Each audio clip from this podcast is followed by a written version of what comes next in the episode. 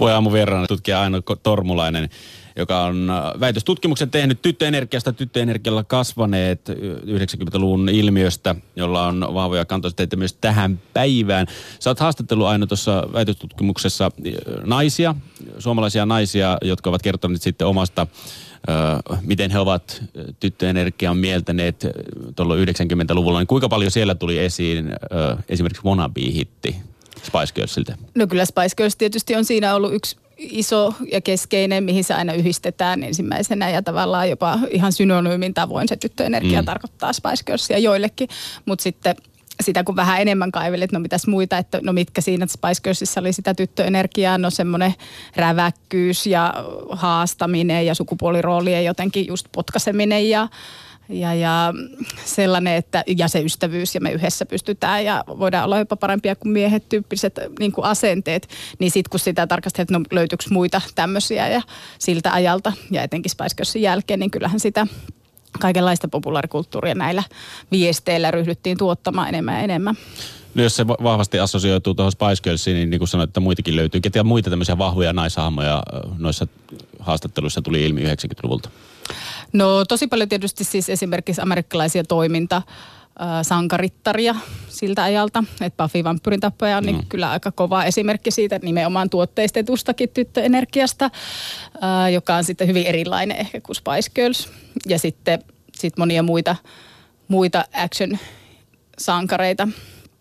Ja sitten Suomessa tehtiin myös tätä, tätä tyttöbändibuumia ja yritettiin. Se ei ehkä ollut ihan niin kova, kovaan nousuun päässyt kuin, kuin nämä kansainväliset esimerkit. No mitä, mitä, mitä sä sieltä nostaisit esiin? Siis no, TikTokit tai mitä? No TikTok on oikeastaan varmaan onnistuneempi. Niin, Kyllä se on sellaisia, joilla on niin. pitkä ja menestynyt ura, mutta samaan aikaan ihan tässä niin kuin tämä Spice Girls 96 jälkeen, niin tehtiin sellaisia kuin Sitruona Pippuri Plus, Ai joka on hyvin niin kuin nopeasti unohdettu ja niillä on niin kuin ihan samanlainen kaari, että, että levyyhtiö kokosi yhteen laulutaitoisia ja ne ei sitten ihan niin menestynytkään. Niin, tuo on kyllä poikabändien kanssa oikeastaan sama juttu. No Axel Vitonen on ehkä semmoinen, mikä on vähän saatuttanut menestystä, mutta aina kun poikabändit lyö läpi, Backstreet Boysin aikaan niitä yritettiin kasata. Nyt oli One Direction, yritettiin samalla lailla levyyhtiön kautta kasata sitten poikia, hyvillä olevia poikia yhteen erilaisista taustoista tulevia ja ne sitten lyötetään, mutta ei ne koskaan oikein ota, ota tuulta alle. Niin. Mikähän siinä on me, me, meissä suomalaisista? Me sitten katsotaan noita ulkomaalaisia enemmän, että sit Suomessa se ei toimi millään tavalla, kun yritetään vähän kopioida. Onko se, se ko- heti mielikuva siitä kopioinnista? Ehkä se tiedä. on se kopiointi, niin, ja sitten tulee kysymyksiä just, että mikä on niin oikeaa ja autenttista mm. ja tämmöiset arvotukset. Mutta niitä vahvoja tyttöjä näkyy tietysti myös siis nuorten kirjallisuudessa. Tuija Lehtisellä on paljon nuorten kirjoja, jossa on kaikenlaisia villeäkin tyttöhahmoja esimerkiksi ja televisiosarjoissa ja ja, ja ei pelkästään siis musiikissa, mutta musiikki on niinku ehkä semmoinen näkyvin, kuuluvin, mitä, mitä tässä muistetaan. No. No, miten, miten sä kuvailisit sen käsitteen tyttöenergia, että mitä se tarkoittaa? No mä oon tässä tunnistanut tässä tutkimuksessa viisi semmoista keskeispiirrettä, joka, joka on perustuu siis aikalaisaineistoihin, että miten käsitettiin silloin, mitä tyttöenergia on ja mitä sitten nämä muistelijat nämä kohderyhmän tytöt aikuisina ajattelee. Eli siihen kuuluu nimenomaan se tyttöystävyys, mikä tuossa Spice Girlsissäkin niin kovasti on. Sitten feminiinisyys, että saa oikeasti näyttää tytöltä, että ei tarvitse niin kuin naamioitua pojaksi, jotta voisi tehdä villeä asioita. Ähm, ja sitten kolmantena No niin, näin, näin se unohtuu väitöksestään kuukausi. se tyttö toimia. Joo. Se, että se on nimenomaan se aktiivinen toimijuus sillä, sillä tytöllä tai naisella tai naisilla. Sitten siinä on semmoiset läpileikkaavat teemat, eli just rohkea asenne, eli että pystytään ja sitä niin kuin tuodaan esille eri tavoin. Ja sitten tämmöinen sukupuolten tasa-arvon niin kuin, läpileikkaava ajatus ja sitten ide, ideologinen, vähän tämmöinen niin feministinenkin, tai mitenkään vähän, vaan feministinen mm. sisältö. No mit, millä tavalla se on sitten vaikuttanut uh, 90-luvulla nuoruuttaan eläneiden sukupolveen? Oliko se ainoastaan tyttöjen juttu, että ne osaa, tai miten se on, tulee tähän päivään, että onko, onko se ainoastaan uh, tyttöjen ja nykyisten naisten asiana ollut silloin, vai onko se vaikuttanut myöskin tämän päivän miehiin? Kyllä mä väitän, että se vaikutti koko tähän sukupolveen, jotka näki tämän populaarikulttuuri-ilmiön siitä, että, ja omaksu tämän asenteen. Ei voinut ehkä olla niin huomaamatta sitä tyttöjen nousua ja nimenomaan sitä asennetta, mikä välittyy erilaisista vaikka elokuvan sankareista tai, tai sitten tota, näistä, näistä musiikin tekijöistä, niin, niin kyllä se niin kuin väistämättä varmasti oli kaikkien, kaikkien tota, huomattavissa. Ja, ja se asenne on se, mikä on vaikuttanut tähän päivään, että omaksuttiin silloin jotakin siitä, että me pystytään, eikä meidän tarvitse kyseenalaistaa sitä, että tyttönä ei pystyisi tekemään jotain. Minkä takia se muuten käännettiin tyttöenergiaksi eikä tyttövoimaksi tai mitä se nyt sitten se girl power olisi kääntynyt suoraan? No mä oon tätä analysoinut ja pohtinut tässä ja luulen, että se on liittynyt siihen, että, että Suomessa siitä haluttiin ehkä tehdä jotenkin myönteisempää.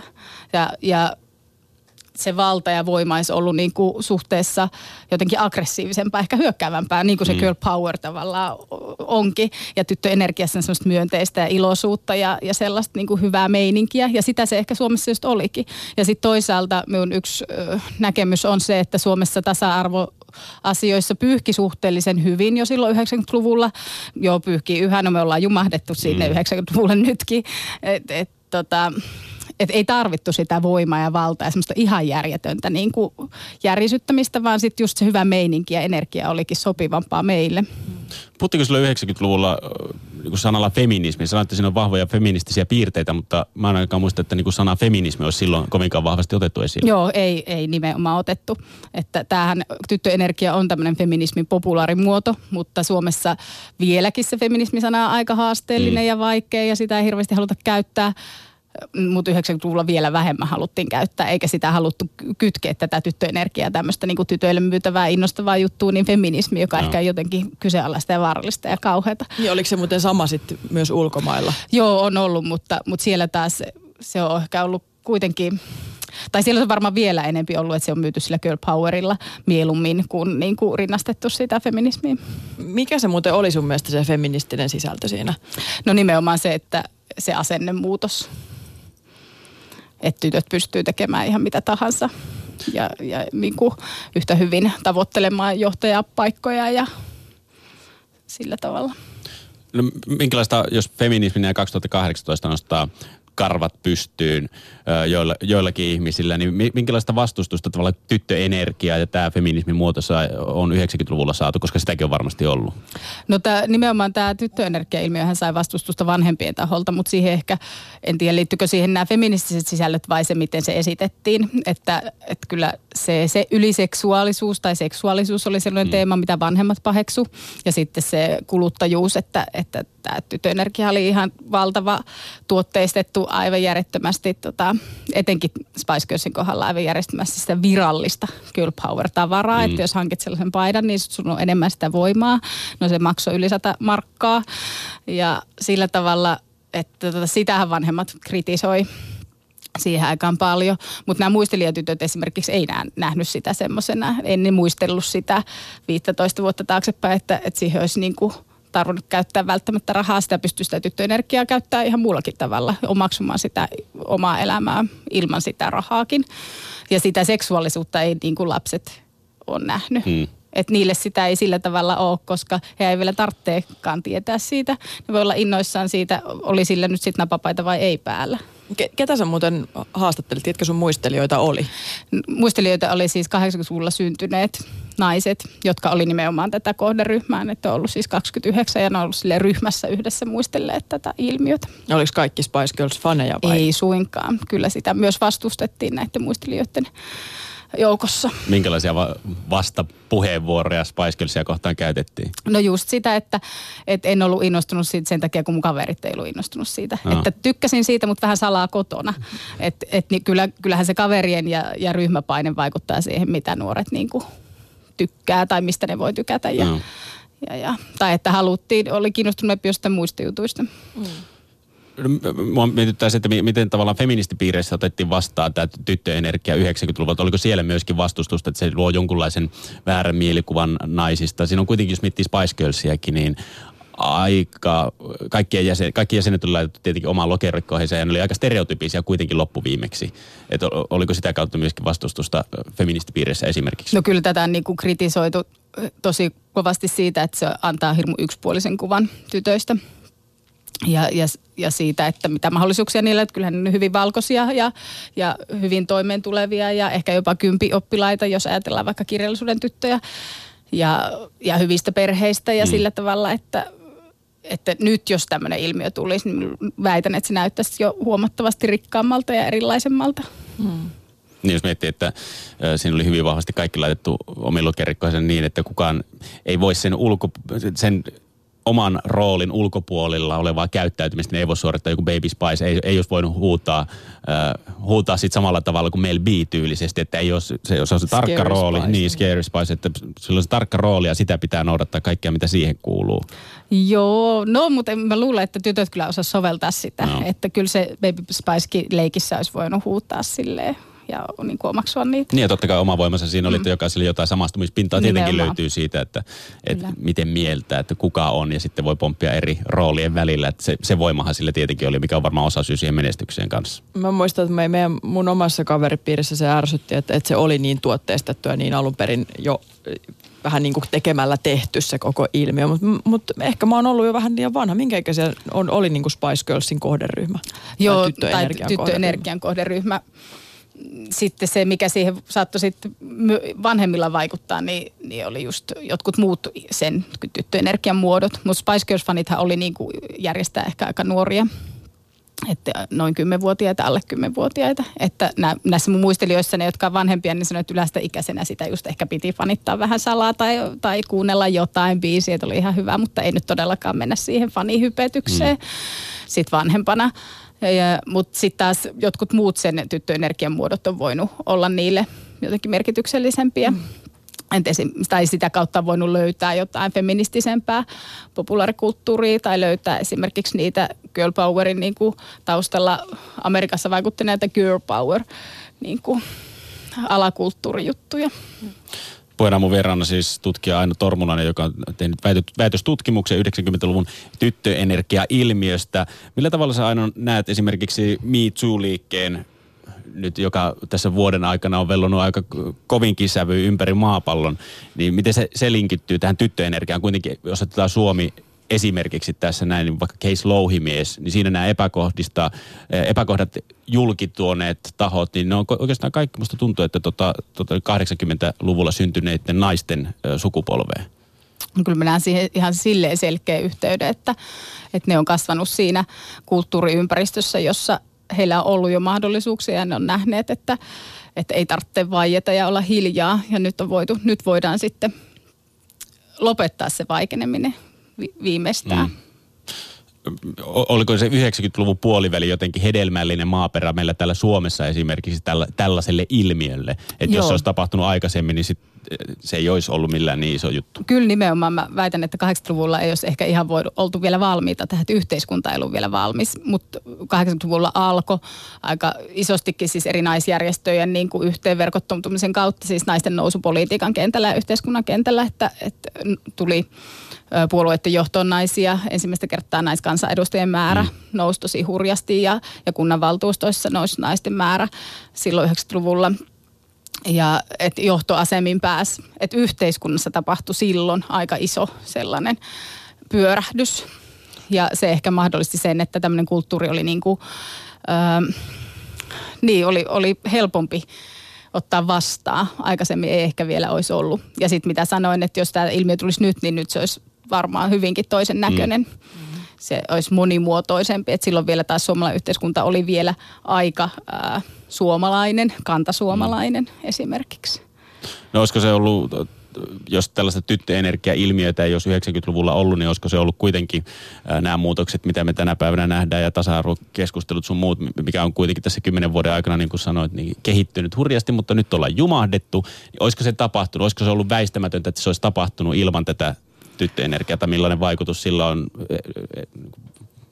edistävänä voimana? No edistävänä voimana on ihan varmasti sellainen vaikutus, että se asenne mikä asenne, mikä on tapahtunut, niin sitä omaksutaan niin kuin aika monesta suunnasta. Ja populaarikulttuuri välillä voi välittää niitä viestejä aika paljon tehokkaammin kuin se valtakunnan politiikka esimerkiksi. Mm. Tai, tai jos mietitään, että missä vaiheessa alkaa olla aika otollinen sille, että miettii jotain tämmöisiä kysymyksiä, että kohdellaanko mua eri tavalla tai onko, onko ma- maailmassa virhe jossain asiassa, niin se on ehkä siinä teini-iässä suunnilleen, jolloin myös siis pojat on niin kuin omaksunut, ai niin tälleenkin voisi ajatella, joo, ja niin, niin nyt sitten nyt nyt meillä yhteiskunnassa vaikuttaa just ne tyypit, jotka on kasvanut tällaisten mallien kanssa. Että kyllä populaarikulttuurin voimaa ei pitäisi väheksyä pitäisi vähän tarkemmin miettiä, mitä siellä välitetään. No väheksytäänkö sitä sun mielestä esimerkiksi nyt tänä päivänä?